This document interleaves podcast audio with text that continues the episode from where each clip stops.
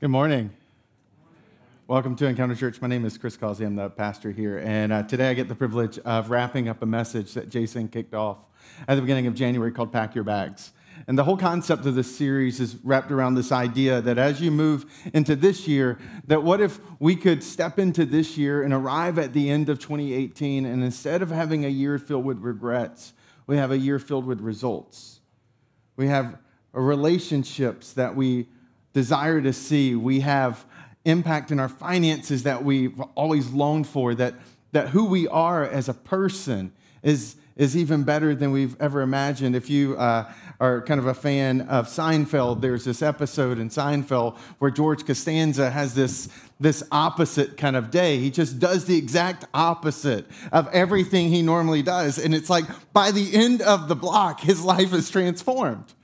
And it's like, how do we take what, even in that kind of um, humorous moment, how do we take that and apply our lives with that kind of mindset? And so we kicked off this um, a couple weeks ago. I kicked off my portion of this series with this idea that the key, right, if you want to genuinely have a reset and see results this year, it begins with your mindset that the mindset is the crucial component to starting and moving into this year and having a year filled with better decisions and fewer regrets. And that the, the heart of that mindset, that kind of reset we need to make, is to have a mindset of responsibility. And if you were here, uh, I used this uh, story that's found in the book of Proverbs to set the stage. And I actually want to go back to that same story today because it's in that story that we began this journey, and I want to end that journey because there was so much jam packed in just a short few verses. Uh, I'm a pretty avid reader. I'm sort of a nerd, and you probably, if you attend here regularly, you pick up on that. I, um, I don't have the body of an athlete, but I, would like to think I have the mind of one, right? And so, um, one of the things I do typically is as I deep dive, I just I'll read five or six books around one central idea, so I feel like I, I have some kind of basis of understanding. And um, for whatever reason, I picked Amazon, and um, so I've been reading about Amazon. And there's this story about Amazon that was really fascinating to me. It it happens early in the story of Amazon. Jeff Bezos, who uh, becomes the founder, he's now actually the wealthiest human on planet Earth. Um, congratulations to him we can't relate to your struggle. And, um, and so he is this um, like almost 100 billion with a B, uh, millionaire, billionaire kind of guy. He's got that going on. And so he begins, though, right after college, he graduates and he starts working at a Wall Street investment firm and he's a bit of a techie, and so he's working at kind of a unique firm that's uh, studying this thing called the World Wide Web because it's just getting started. And this firm is making bets and creating businesses around this idea of the internet because they think the internet's going to be a big deal.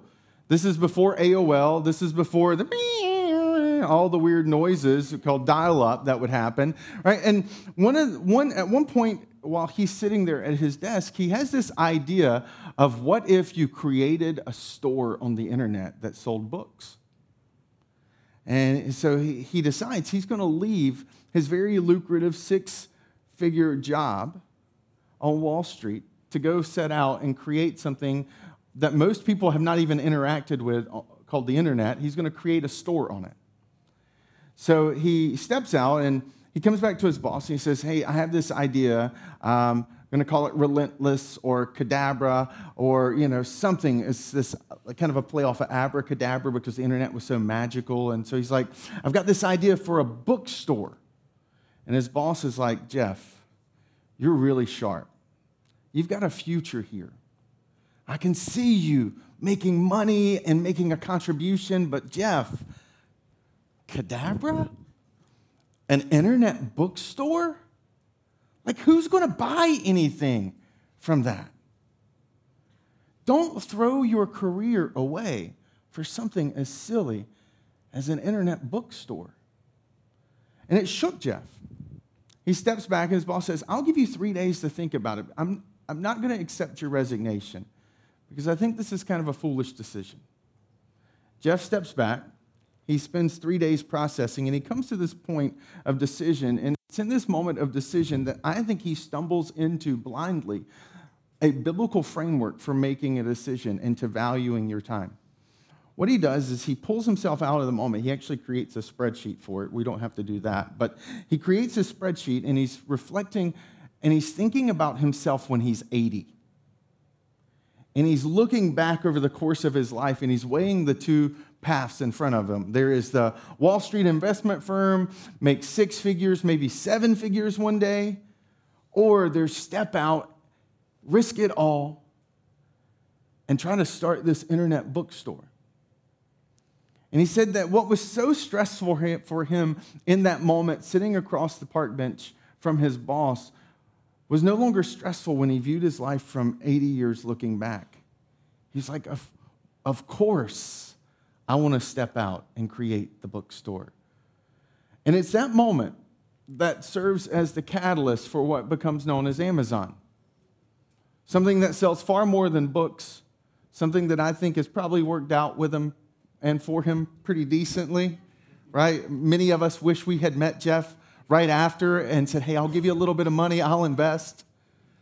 Because it was one of the most lucrative investments we could have made in the last 20, 30 years.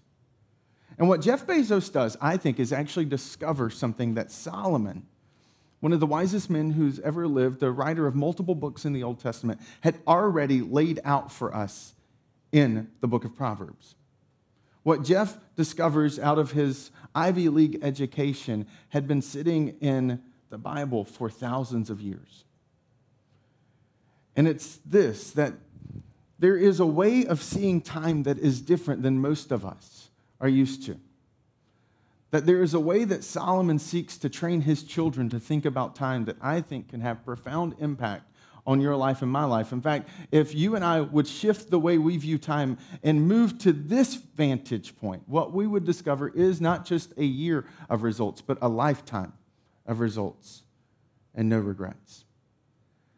And to do that, I want to take you back to the ant and the sluggard, which is something we talked about a few weeks ago in Proverbs chapter 6. This remember that the book of Proverbs is a parenting book. It was a book designed to prepare his children for royalty and for leadership of a nation. So, how do you prepare your kids not just to become an adult, but to become future leaders of a nation? That's what the book of Proverbs was designed for. So, it's loaded with really practical insights and wisdom. It's one of my favorite books, in fact. I, I read from it regularly because it's just loaded with so much practical life application. And one of the things that Solomon does is because this was originally kind of presented to his children, uh, Solomon tends to use uh, silly characters. He creates these stereotypes um, to make a point. He uses natural kind of things that the kids would have seen in the course of everyday life. And so, one of the things he does is he creates this character known as the sluggard. And uh, we talked about him a few weeks ago. And he uses an ant, which is something that every kid has seen because kids tend to pay attention to what's on the ground around them. Most of us just kind of walk through it as adults. And so what happens is that Solomon uses this tension and he tells them this story. And as Kelly referenced earlier, uh, you can find the passages from today in the message notes. And I want to read it for you. It says, Go to the ant, you sluggard. Consider its ways and be wise. It has no commander, no overseer or ruler, yet it stores its provision in summer and gathers its food at harvest. How long will you lie there, you sluggard? When will you get up from your sleep?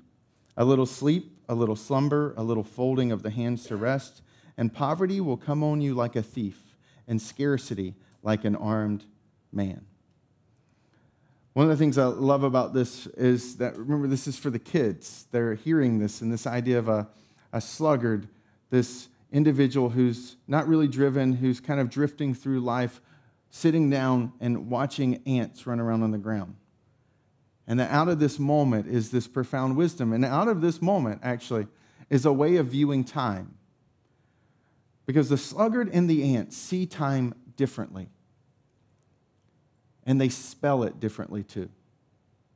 And so, what I've done for today is I want to work our way through this passage. And there's four things that I've seen um, out of studying this I think will be really useful for you. Four distinct elements, four ways of seeing time that the ant has that the sluggard didn't.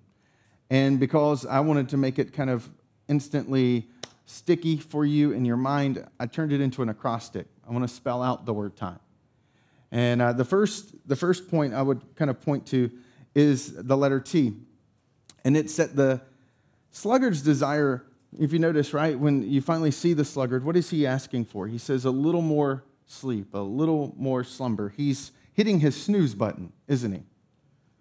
Which, nine minutes. Is anybody else confused by that? Like, why nine minutes? It's like the worst thing ever. I'm sorry. I'm still, I have a deep passion about nine minutes being the worst invention ever for snooze. But regardless, he keeps hitting it nine minutes at a time, right? It's a little bit more, a little bit more, a little bit more.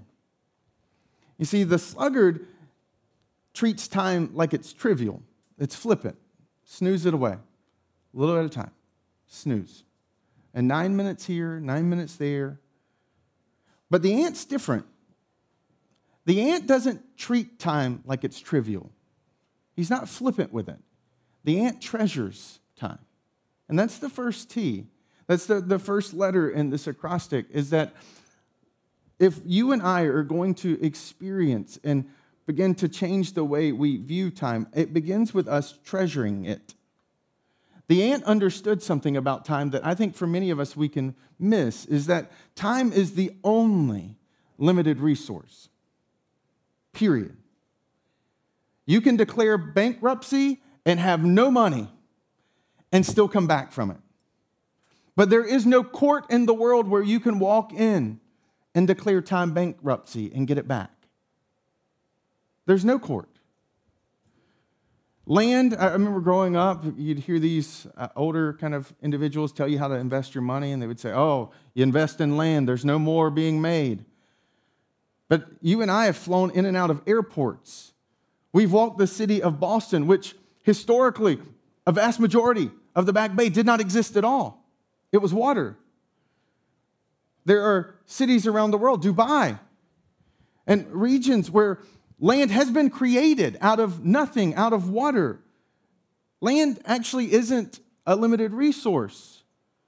Money isn't a limited resource. It may be a limited resource for you in this moment, right? And you feel that pressure. But I'm always amazed when I get into a car with an Uber driver or a Lyft and I start talking and kind of hearing their story. And it's always a side hustle for them. It's something they're doing on the side. It's like, oh, this is my lunch break, so I'm working right now because I needed to make some extra money that the, the ant understood that time, while it may feel like it has so much of it, is actually the only limited resource. And when you realize that time is the only thing that you can't get more of, when, when you have that shift in your mind, you start to treasure it. My six year old last night, kind of confession, rebuked me. We, uh, we were leaving. Uh, this afternoon. We're going on a vacation for a week, and so we're kind of doing what many of you do when you're getting ready to go on a trip. You're kind of scrambling. You're trying to get things packed, and I don't know about you, but I'm always a last minute person. I'm like, okay, if I got enough underwear, I'll figure it out. Like, that's pretty much all I need. And so I tend to kind of just, uh, I'll take care of it later. And so it was last night, and we just eaten dinner, and I'm trying to finalize all these other things. And I'm like, oh, I'll sit down at the table, and we're playing a board game because um, our family likes that kind of stuff. And we're playing this board game, and I'm trying to like multitask and trying to do this other stuff to prepare for the trip. And my six year old little girl sitting across the table looks at me and just says, ah, Daddy, it seems to me that you're not even really at this table and like not even playing. Because you're so focused on the computer that you don't even see what's going on in front of you. And I'm like, I'm sorry. like, wow. I was like, well, baby girl, I'm trying to get us set up because we're leaving tomorrow to go on this trip. And she's like, Daddy, like, you could do that when I go to sleep. right now, it's family time. And I was like, boop, yes, ma'am, right? I mean, I, I loved it. I mean, I'm getting reminded from a six year old of how valuable the time I had in front of her was. And in that moment, like there's this like deeply emotional, moving part of me that's like, she's not a six year old, she's that like 30 year old who's like, don't miss this. And I'm so grateful for it. because she was exactly right. I could have done all that other stuff when she went to bed. But when she's asleep, I don't get quality time with her. And I think when you realize that time is ticking away constantly, it's the only limited resource you have, you start to treasure it and hold it valuable. And here's a question I would just ask you to hold in your mind. If time is the most valuable asset that you have, where are you poorly investing it? If time, right? People talk about retirement and money and where to allocate their funds and how to kind of which stocks to invest in and should I buy this and sell this? But if time is the most valuable asset you have, where are you allocating it? Where are you investing it? And is there any area in your life where you're maybe investing it unwisely? But fortunately for us, the ant does not just tell us or teach us that time is a treasure. The ant also in this passage shows us how to treasure it. And in the rest of spelling out the word time, we will begin to see not just that it is a treasure, but also how to treasure it. Uh, we go on and you see that there is this tension again. There's the ant who is storing food for the winter, it's storing its provisions. And then on the other side, there's the really gifted snoozer. Just a little bit more time. And while the ant is moving and working and, and being driven to do one thing, the sluggard is doing the exact opposite. And what happens is you see this tension come up. You see the ant driven by one thing while the Sluggard is driven by the other. Sluggard, sluggard is driven by urgency. The most important thing in its life, the most important feeling and pressure point it has is more sleep. That's the urgency. Oh, just a little bit more sleep. And I can relate. No, no amount of good intentions takes away that desire to sleep a little bit longer in the morning. It's urgent, it's there. But the ant isn't responding to urgency, the ant is responding to what's important. Winter, winter's not urgent. You store for winter as an ant long before winter ever shows up. It's not urgent at all, but it is important. And it's important. That's the I.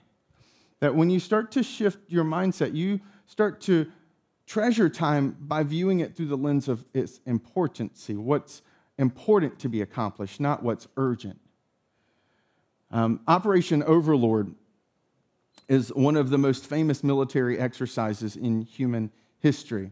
It involved over 150,000 soldiers, 4,000 ships, over 11,000 airplanes, all centered around a small section of beach in Normandy. And yet, that small little section of beach with all of those resources took months to prepare. And the person who did the planning, the person who oversaw that, the supreme commander, commander of Operation Overlord, which, by the way, would be the most epic business card ever, right? Nice to meet you. My name is Chris Causey. I'm the supreme commander of Operation Overlord. Like, that's what I'm talking about. But for him, it wasn't exactly epic, it was incredibly stressful. He had high blood pressure. He, um, he was not sleeping. He was constantly anxious and stressed. Uh, it was said that the supreme commander of Operation Overlord consisted, his diet consisted of two things coffee and cigarettes. And at the height of Operation Overlord, he was smoking four packs a day, which is insane. And that this general, known as Dwight D. Eisenhower, ultimately leads and prepares our nation for the turning point in World War II. It is not an understatement to say that we would be in a different place in our world today had it not been for Operation Overlord being successful. It was an incredibly important battle. And what guided General Eisenhower and ultimately to become the 34th president of our United States is a way that he understood time. He actually adopted this mindset uh, of the, the tension between importance and urgency. In fact, Eisenhower was greatly shaped by the book of Proverbs. this importance and urgency, tension, he would actually use as a way of making his decisions. It became known as the Eisenhower matrix later down the road, and then kind of entered in a lot of the business world through Stephen Covey when he introduced it as the four quadrants. And this kind of the, this breakdown of the four quadrants is this. I actually have a, a picture of it. So, how do you live your life and treasure time and understand it's important? Well, you have this four quadrant grid. The first quadrant is important and urgent tasks. There are things that are really important and really urgent. And those things, right, that do first column up there is what you should do first. It's the things in your life, there are deadlines, whether it's certain important work deadlines or tax deadlines or it's an emergency. That's what gets all of your focus and your attention. There's the second quadrant, right? It's important, but it's not urgent. And those are the things you have to intentionally schedule. Those are things like family time and exercise and reading and, and planning ahead, whether that's professionally or personally. That's car and home maintenance. That's those kind of objects. And those things, you put them on your calendar. And this is how, this is how Eisenhower worked through to plan and handle his world when the world was on his shoulders. He would sit down and he would put everything that was pressing into his life into one of these four quadrants. The third one, which was really urgent but not that important, he would delegate. And most of us, this is one of the ditches we fall into emails, most emails, not all emails, but most emails are this they're urgent, but they're not really that important. Oftentimes, emails are how people shift their work onto you and then you shift it back onto them. It's this little bit of ping pong that we play. And and it feels very urgent. It dings, your computer pops up a notification, but in the end, most of them aren't that important. Most phone calls or text messages are this. It's not life or death, it's just urgent. It's for some of you, the coworker who comes sliding up to your cube or knocking on the door to do nothing but to chat and to catch up. Right? That's really urgent, but not that important. And what you do with those is you delegate them. You, you figure out how to get them off of your plate onto someone else's. And then the fourth one, which is the most dangerous place where it's so easy to fall into, is the not important and the not urgent. And that's the what these writers would have called things like most of the television shows we watch. All right, this just gets really personal. Most social media, most mindless web clicking and article reading. And that, according to at least the authors that I read who've processed through this, this is how they break down our time quadrant. And regardless of how you value and what you value and the things that are important to you in your life, this tool is really helpful. Because without this kind of framework, what, what will happen is if we're not treasuring time and we're, we don't have an importance versus urgency filter, then what happens is we live lives that are busy. We got a lot of things going on. But this tool actually helps us live life better, which in the end, I think is what most of us want. I don't want to be busy.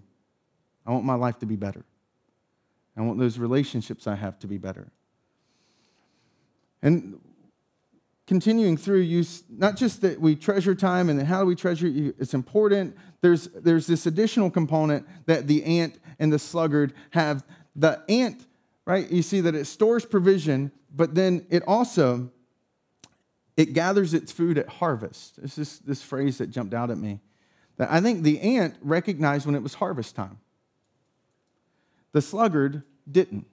The sluggard we see staying in the bed, rolling back and forth, sleeping his life away. And here's the critical point I think what's different is that the ant measures time differently than the sluggard. The sluggard thought all time was created equal. The ant realized it isn't. If you've ever waited on public transit, you intuitively get this. One minute can make the difference between catching your train or bus or standing there waiting for the next one. That not all time is created equal. The ant understood that. That rhythms and seasons and stages are built into the very fabric of nature and life itself. And that while all time moves at the speed of one minute per 60 seconds, it is not all equally as valuable. There is some stages and ages and seasons and rhythms where it requires something different. And the ant shows up at those crucial times. The ant knows it's harvest. You can't harvest a field three months after harvest is done. Sincerity doesn't make seeds sprout into fruit overnight. You show up. And, and many of us kind of understand that. I, I, I know some of us are accountants, and you recognize, and some of you have said, like, you, you get into this season from January to April, and it is that season for you. Your work requirements are ratcheted up. You're spending a ton more time doing certain things. As a pastor, you're probably not surprised. Easter and Christmas are those kind of seasons for me. Like for Tom Brady, right? Next Sunday when we win. Right? Yes. He will show up for that game, understanding that those 60 minutes on the clock are different than his 60 minute drive in the car right? He's going to show up because he recognizes that not all time is created equally. The ancients understood this, and I loved it. Even they had two separate words. They had the word chronos, which was the word for time, and that was the movement of time. It's where we get our um, the word chronology, right? The passing of time. But then the ancients, the Greeks, had another idea of time, and it was called kairos. And kairos was actually the, the Greek god of opportunity. And the way that the, the Greeks thought about time is that Kairos would come running up beside you. And he had this sweet golden front mullet. You know what a mullet is, right? It's like, it's typically like business up front, party in the back. Well, Kairos had it reversed around. It was the parties up front and all business in the back. And this idea was that Kairos would come running up to you and that you had to seize the moment. You had to grab the opportunity. That, that verbiage in our vocabulary is rooted in this imagery grabbing hold of the moment. Because if not, the business in the back, when Kairos passed you by, you couldn't grab hold of him. And so that's why the mullet hang, kind of hung right here in the front, and you had to grab hold of it to catch Kairos. And the, the ancients understood that. And the ant did too. And this is one of these critical things that oftentimes as a pastor, when I sit down with people, this is the, the one that, that presses into their life. This is the one that presses into their regrets. Because they made choices that took them away from seasons that were unique. I was having, uh, I was sitting down with someone just recently, and we are talking about their divorce and how they wish they could go back and do what they did, what they know now, then, because it wouldn't have happened. The same activities at a different place would have changed the whole thing. Some of us grew up in households where, had we had that parent in our life, had they been able to step into the season of our childhood, things might have looked differently. We all, this is the place where regret is often born. We think the job requires me to be there 70 hours a week, every single week, but my wife or my husband, they'll still be at home. Or my kids, they'll eventually figure it out. This is important. And the challenge that we have to deal with is we learn from the ant in realizing that we have to measure time differently. And that ultimately, a lot of this is born out of your values and your passions and the people around you and the stages and the ages. There are things, I'm not saying this is for you, this is, time is so deeply personal. There are things I do not do in this stage because of my daughter. Period.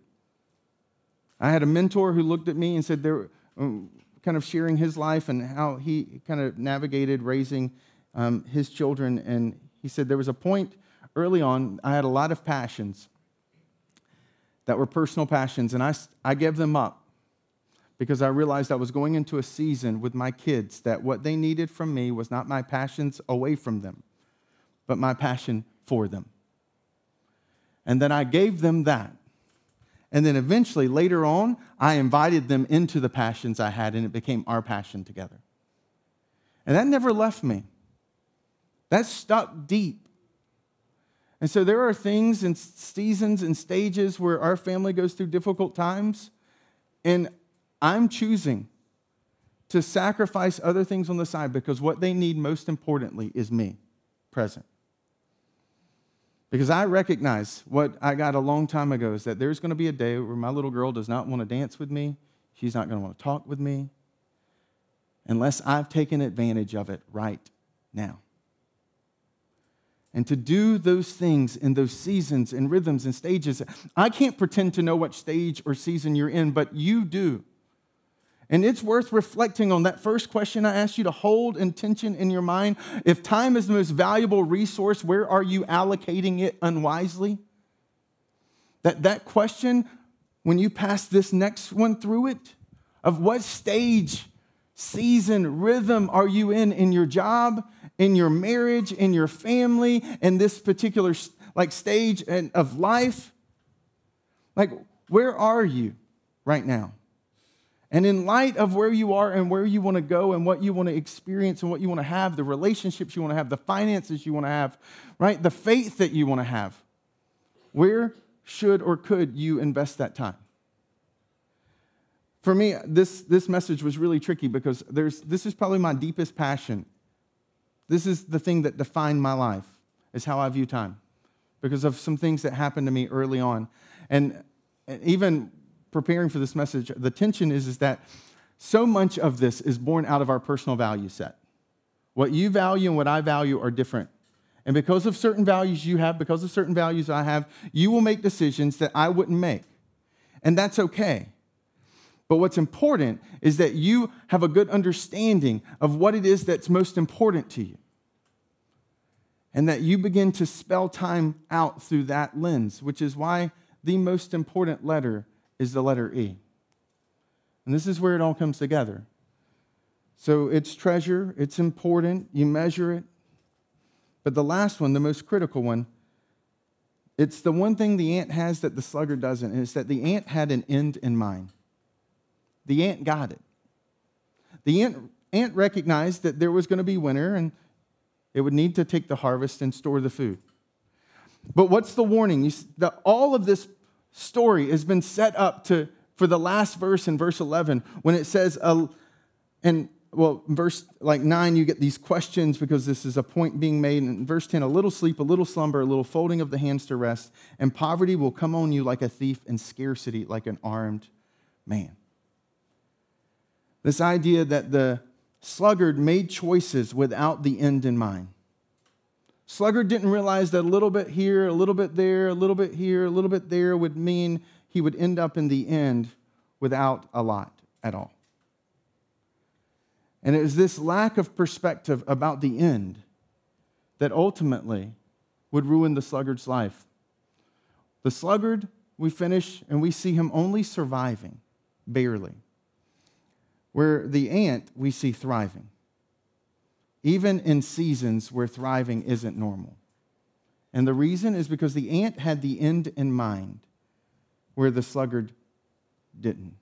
And if you get this right, if you get this idea right, this changes your entire life.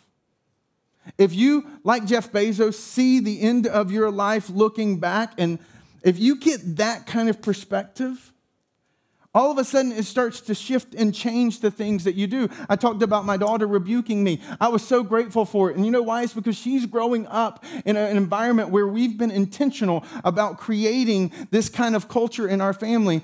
Because here's my end game I'm just going to confess. I like for me as a parent, my win is when my daughter is in her 30s and her best guy friend is me. I, am not even joking. When my little girl is no longer a little girl and she's a grown woman, I want to be the guy she still calls to get advice from. I want to be the guy that she still calls to go to coffee with. I want that desperately. I'm not embarrassed by that. I'm not ashamed by that. That's my end game and that's my end goal. That's what I'm headed for. And when I stood at the altar and I looked at this incredibly beautiful woman named Virginia Stratford Owings, And I got to read my vows to her. The line that I wrote in my vows that captured the heartbeat of our marriage was that I will love you and lead you and be and serve you and to the day your hand slips out of mine into his for all eternity. That's what I live my marriage through the lens of. And that's those two things, they shaped how I make my decisions because I already know how I want my parenting to play out. I know how I want my marriage to play out. It's one of the reasons I recognize I could have an affair. I realize I could be the worst dad on planet Earth because no one ever sets out to do either one of those. And people do it every single day. And it's why I don't, I live my life like an open book. I don't delete text messages. My wife has my passwords. I don't have anything hidden in my life. And the reason why is because if I have nothing to hide, I have nothing to hide. And it keeps our marriage healthy because there's no little dark shadow spaces where I'm spending my time outside of the end in mind. And I'm not saying you got to do all this, but I'm just saying that you have to have that kind of clarity about the end in mind because then it will start to shape how you make your decisions as you go through time. That I have sacrificed certain passions and things that I would love to do, but I recognize that if I want that rich relationship with my daughter and my wife, then it requires me to be showing up present today. And so here's my question for you Where do you want to end up? Chances are you already know. Chances are you already have an idea about what you want to see in your life. But the question is, is are you shaping your time to get you there? When I started message prep for this series, about a month ago or a few weeks ago for this particular message. I wrote down this line that was like, oh, that's really profound and simple. But it's been, it's been haunting me. And it was this line, um, really simple line, that if you want to see your future, look at your calendar. And it's just this realization that, like anything that I want down the road, better be starting to show up in my calendar today. That unless it's present on my schedule this week, it will never show up next month. It'll never show up next year. And that as we wrap up this series and we move into some really exciting things over the course of this year, as we set the stage for it, where in your life, in light of where you want to end up, are you spending your time? Where are you investing it? And is there anywhere in your life right now that, in light of where you want to go, you're investing it unwisely. And I'll tell you this if we grab hold of that and we do the hard and honest work of answering it, you and I will arrive at the end of this year different than how we started it. Let's pray.